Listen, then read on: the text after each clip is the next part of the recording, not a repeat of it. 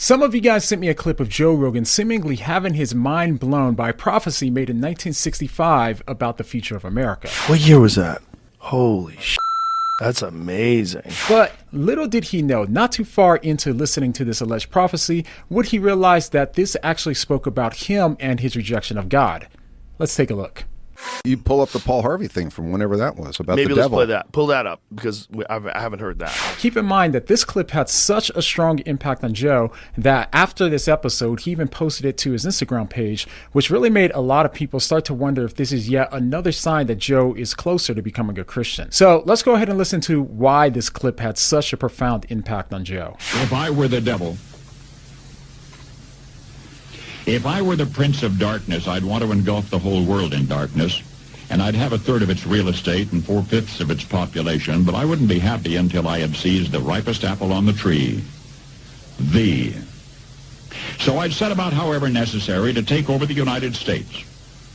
I'd subvert the churches first. I'd begin with a campaign of whispers. With the wisdom of a serpent, I would whisper to you as I whispered to Eve, do as you please. To the young, I would whisper that the Bible is a myth. I would convince them that man created God instead of the other way around. All right, only 30 seconds into the clip, and this already has to be uncomfortable for Joe because if you remember, in the past, Joe has said exactly that that the Bible is a myth and that man created God. Because Christianity, at the, at the end of the day, with no proof, everything is mythology. It's a myth. Then you're you're believing mythology. Understand, mother, because the New Testament is utter horse is to rely on ancient myths that are easily scientifically disproven. Well, that's what Christianity is. So at this point, Joe has to know that he's exactly the type of person that Harvey is describing at this part. But so far, Joe doesn't seem to be reacting that strongly, and maybe it's because he doesn't seem to believe in the validity of the alleged prophecy yet. But as it goes on, he seems to become more and more convinced. I would confide that what's bad is good and what's good is square. And the old I would teach to pray after me, Our Father, which art in Washington. And then I'd get organized. I'd educate authors in how to make lurid literature exciting so that anything else would appear dull and uninteresting. I'd threaten TV with dirtier movies and vice versa. I'd peddle narcotics to whom I could. I'd sell alcohol to ladies and gentlemen of distinction. I'd tranquilize the rest with pills. Wow. If I were the devil, I'd... All right, so here Joe seems to be shocked because this seems to predict the opioid epidemic that we're currently in, which really didn't start until recently. It's led to about 40 million people becoming addicted to these pills, and it's led to almost 650,000 people dying in just a two year time span. But listen to what he says next. I'd soon have families at war with themselves, churches at war with themselves, and nations at war with themselves, until each in its turn was consumed. And with promises of higher ratings, I'd have mesmerizing media fanning the flames. If I were the devil, I would encourage schools to refine young intellects, but neglect to discipline emotions. Just let those run wild. Until before you knew it, you'd have to have drug-sniffing dogs and metal detectors at every schoolhouse door. Holy shit. Within a decade, I'd have prisons overflowing. I'd have judges promoting pornography. Soon I could evict God from the courthouse, then from the schoolhouse, and then from the houses of Congress. All right, now this is also interesting because Joe has made it clear time and time again that he doesn't think that people's belief in God should impact our laws, as we saw in his conversation with Matt Walsh, for example. Just because we have this institution that we've developed, that we think that, oh, it should, till death do us part. Well, that's it. You said it forever. Now you're going to be miserable because in the eyes of God, you have to be together forever and ever and ever. Amen. That's it. Yeah, that seems ridiculous to me. But things only get more personal for Joe from here on out. And in his own churches, I would substitute psychology for religion and deify science. Okay, did you catch that? Because that was a big one. He said that they would deify science, meaning that they would replace God with the use of science. And this is precisely what Joe seems to have believed in the past, as he thought that our answers were better found in science and not God. And as we have found more facts about the nature of reality and the world itself, it seems more and more preposterous with every day. Every day that scientists come up with these new equations that show the the way the universe could have possibly be, been formed, they'll look at us now in 2015. They'll say, "What a strange time! This this adolescent period hmm. of, of, of enlightenment where they're they're still right. they're still concentrating on stupid shit, and the fucking president of the United States can openly talk about God." Right. All right, let's keep going. I would lure priests and pastors into misusing boys and girls and church money.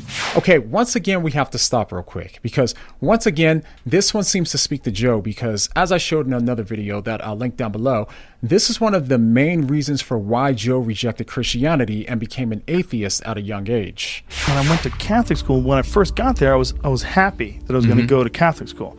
But then as I experienced it, I'm like, first of all, these people are so mean. My yeah. parents were nice to me. My grandparents were nice to me. Everyone was nice to me. Except this. And lady. then all of a sudden, I'm in this room with this lady who is representing God, and she's evil. She's mean. She wants you to cry she would like try to get kids to cry. Scared the shit out of me. I yeah. remember crying. They were calling me a baby because I was crying. Who would threaten you if you didn't do something? You were going to have to sleep on a nail in the closet. You'd have to stay home. You're never going to get to see your parents again. She would yell stuff like that. It was like she was evil. I hated it. Yeah. I, I was in fear of those crazy people. It was over by the time I was out of it. So this is interesting because it means that when Joe concluded that God didn't exist because of the misuse priest and the the nuns that he was introduced to in the past, this clip gives an alternate explanation that doesn't involve removing God, but instead it says how the devil would use these priests and pastors to get people to stop believing in God. And oddly enough, in the past, Joe talked about how he didn't believe in Satan and how, as a culture, we're now finally moving past the idea of Satan. But as it improves and expands, we are no longer accepting the idea of Satan. We've moved past Satan. Yeah. But I wonder if this clip started to change his mind a little bit. So now, with all of this in mind, let's hear Joe's reaction to the rest of the clip. If I were the devil, I'd make the symbol of Easter an egg and the symbol of Christmas a bottle. If I were the devil, I'd take from those who have and give to those who wanted until I had killed the incentive of the ambitious. And what'll you bet? I couldn't get whole states to promote gambling as the way to get rich. I would caution against extremes in hard work, in patriotism, in moral conduct. I would convince the young that marriage is old-fashioned, that swinging is more fun, that what you see on TV is the way to be. And thus I could undress you in public and I could lure you into bed with diseases for which there is no cure. In other words, if I were the devil, I'd just keep right on doing what he's doing. What year was that? It was 65, but... Holy sh! 1965. That's amazing. 65. Wow. April 3rd, 1965. Paul Harvey nailed it. Yeah. Wow.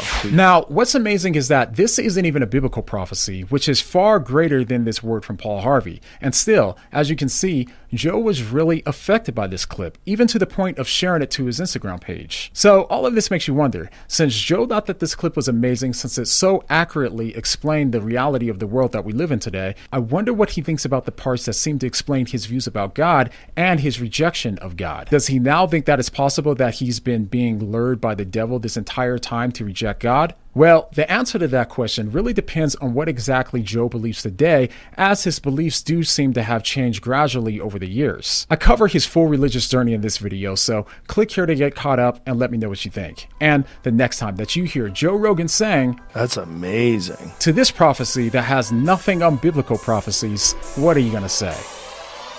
What do you mean?